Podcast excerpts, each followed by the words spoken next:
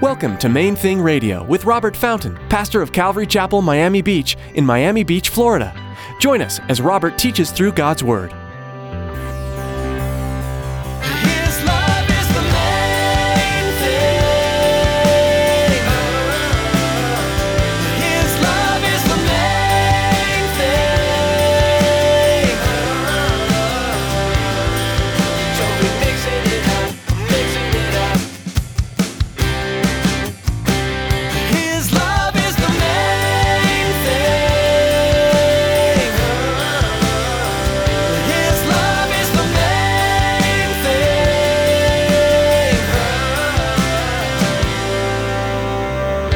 What does honor him, what does glorify him, is when you're submissive to authority, when you're respectful of authority, but you take a stand and say, I can't violate my personal convictions. I've had to do that concerning the name of Jesus. There's so much pressure these days.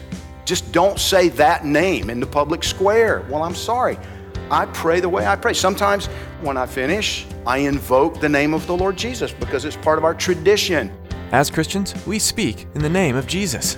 In today's message from Pastor Robert, he teaches us through the book of 1 Peter that as Christians, we sometimes have to take a stand for the name of Jesus.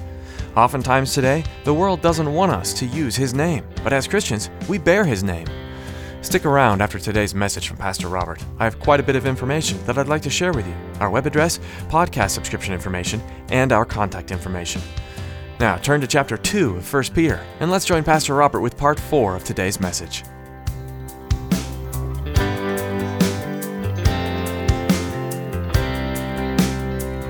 His love is the main thing.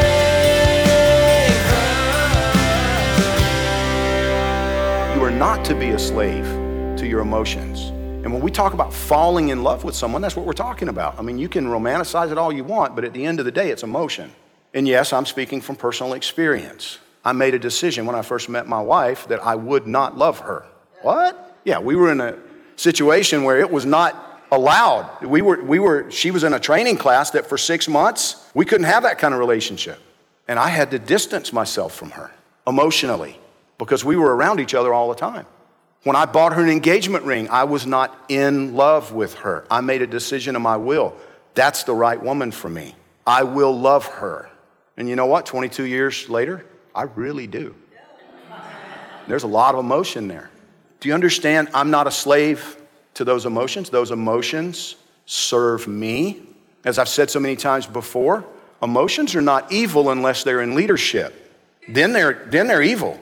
When you put emotions in charge in business, what happens? That's a disaster waiting to happen.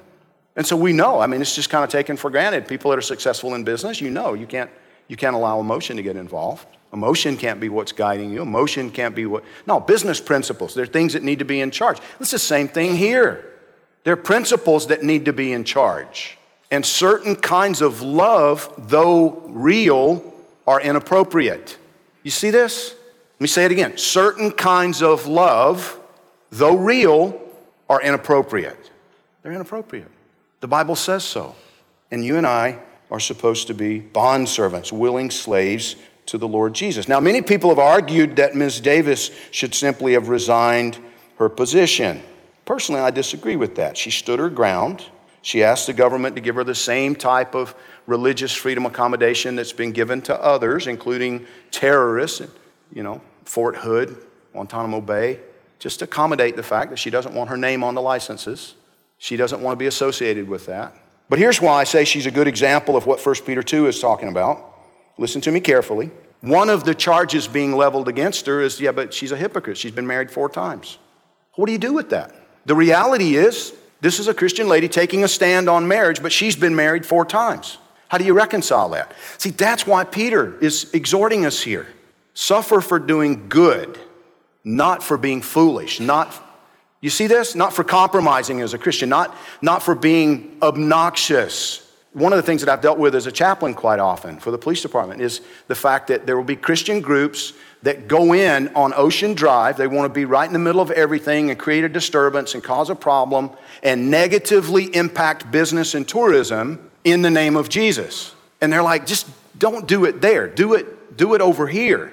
That's a reasonable request. They're not saying you can't talk about Jesus. They're saying you can't create a disturbance in the middle of the tourist district. That's a reasonable request. Don't suffer for being stupid.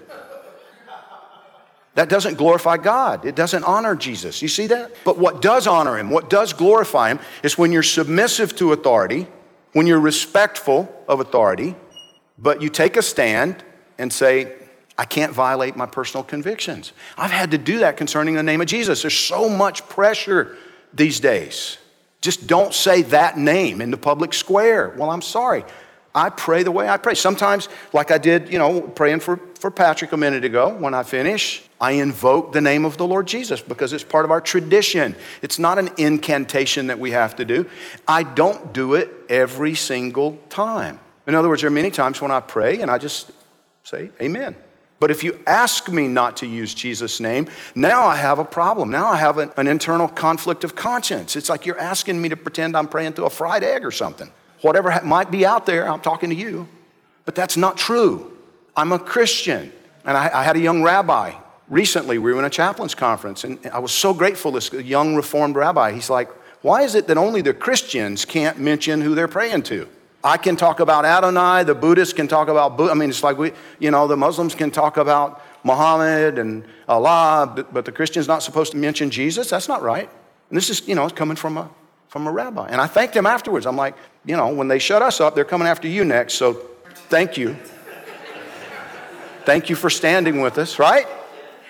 Now, please hear my heart. I don't know Kim Davis. I'm not evaluating her life. I'm not, because you know, I had a conversation at the His House Gala last night with, it's actually the brother of, of somebody that goes to the church here, and it just, it was a club-like kind of an atmosphere, and started, and a lot of times people view pastors as having been born with a Bible in one hand and a microphone in the other kind of a thing, you know? It's not that way. And, and I said, you know, as your brother sometimes said, I retired from that life when I met Jesus, and we were just laughing about, you know, the old days and, and, the, and the way things once were. My point is that I have a past. There are things in my past that could be brought to light that would make me look like a complete hypocrite. Now, maybe that's what's going on with Kim Davis. Maybe that's exactly what's going on with her. Maybe she's been married four times because the first three, she didn't know the Bible, she didn't know Jesus, she had no relationship with God, and her life was a mess. And now she's, you know, she's moved on from that. Now she's following the Lord and serving him and doing the best she I don't know. I really don't know. What I do know is that the fact that she's been married four times does undermine her credibility as a poster child for Christian marriage. You see that? And that's what this passage is telling us. That's what, that's what he's warning us about. That we can ruin our own credibility. Maybe it is hypocritical on her part, or maybe she's just repentant, simply following her Christian convictions, just like John Newton did. You know, John Newton you know, he was one of the most active and, and vocal anti slavery voices of the 19th century, right? 19th century? Am I getting that right? I think so. But he was a slave trader. What a hypocrite. No, he woke up. He realized this is wicked. I'm not doing this anymore. And he stopped. He wrote Amazing Grace because he was so grateful for the grace that he received from the Lord Jesus. He went on to live a, the life of a missionary for the rest of his life. He didn't go to Africa he stayed where he was and started speaking up. He was on a mission. Now, maybe you feel that Kim Davis didn't do the right thing. Okay, fine. What are you doing? I think that's a valid question. What are you doing? Now, again, hear my heart. I'm not suggesting that, that you need to quit your job, that a change of career is required, but maybe a change of priorities maybe a change of focus. Maybe, you know, one of the people that was used powerfully in my life as a young man, I was 24 years old and, and, you know, had already managed to create for myself a problem with the Internal Revenue Service. So I went to a good tax accountant. And she looked at me as she was going through my taxes that day and she said, Do you have any charitable contributions? And I said, What's that? In all fairness, I, she had a really strong Texas accent, and I didn't understand the word charitable when she said it. But I'll never forget her reply. She looked up and made eye contact because she's kind of hunched over. And she looked up and made eye contact with me and said, Like tithes and offerings, son, don't you go to church? And I said, No. Lots of attitude, you know, belligerence. And she just smiled and said, Well, why not? And I couldn't answer that question. That's all she did. So that was it. That was the whole deal. You know, she went back to dealing with the numbers, filling out the forms. But she asked me two critically important questions that day for me. Don't you go to church?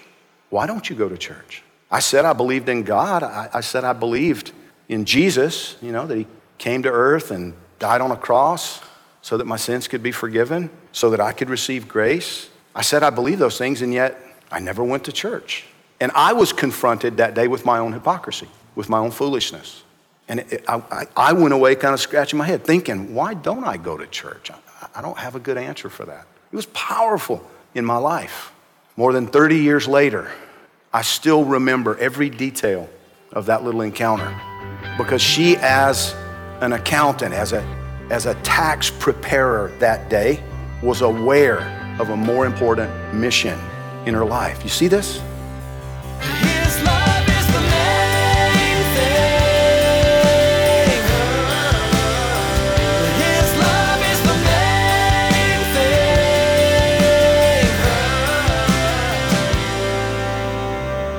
Pastor Robert will have much more to teach us from the book of 1 Peter when you join us next time.